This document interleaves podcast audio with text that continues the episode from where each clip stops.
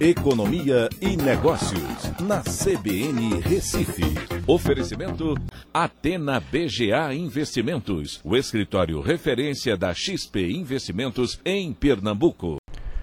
Olá, amigos, tudo bem? No podcast de hoje eu vou falar sobre o PIB do Brasil de 2020, que foi divulgado pelo IBGE, mostrando que houve uma queda de 4,1% no acumulado do ano.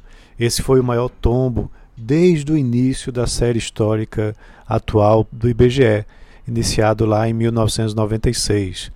Mas se você for lá atrás também, olhar até é, dados mais antigos, como mil, até 1948, né, olhando toda essa série histórica, a gente teve em 1990 uma queda de 4,3%, que foi maior do que essa de 4,1%.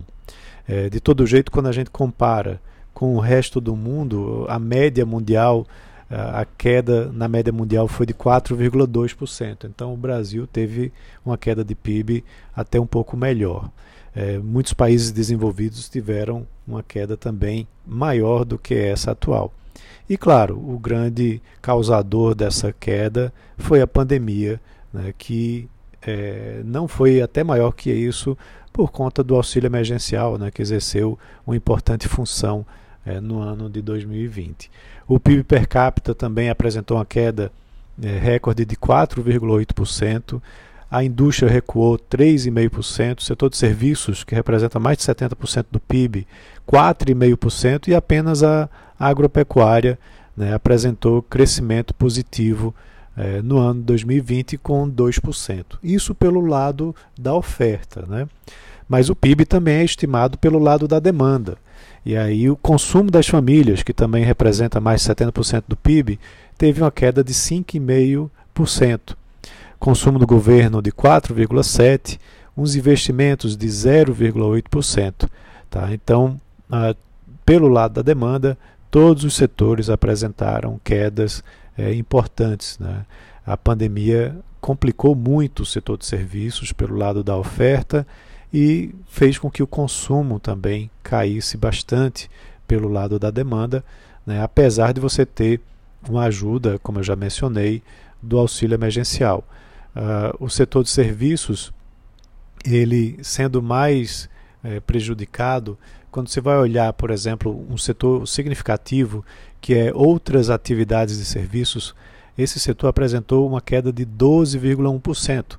E essa categoria inclui restaurantes, academias, hotéis. Né? Então, isso foi muito importante. Uh, os serviços prestados às famílias também foram os mais afetados eh, negativamente pelas restrições de funcionamento. Né? Uh, além disso, quando você vai olhar uh, transportes, armazenagem correios, a gente também teve uma queda de 9,2%, principalmente no transporte de passageiros. Tá? Então é um, algo muito preocupante. Na indústria, a gente teve uma queda também significativa da construção civil, que apresentou um recuo de 7%. Uh, ah, já quando você vai olhar é, pela, pela ótica da demanda, o consumo das famílias teve o seu pior desempenho em 25 anos, né, com essa queda de 5,5%. Uh, o último trimestre do ano, esse foi um trimestre positivo, inclusive superou as expectativas. Houve um crescimento de 3,2% em relação ao trimestre imediatamente anterior. Vale lembrar que no terceiro trimestre tinha havido um crescimento de 7,7%, então houve uma diminuição no ritmo de, de crescimento. A expectativa do mercado é que tivesse um crescimento uh, abaixo dos 3%. Então, isso superou, de certa forma, as expectativas, né, sendo algo positivo.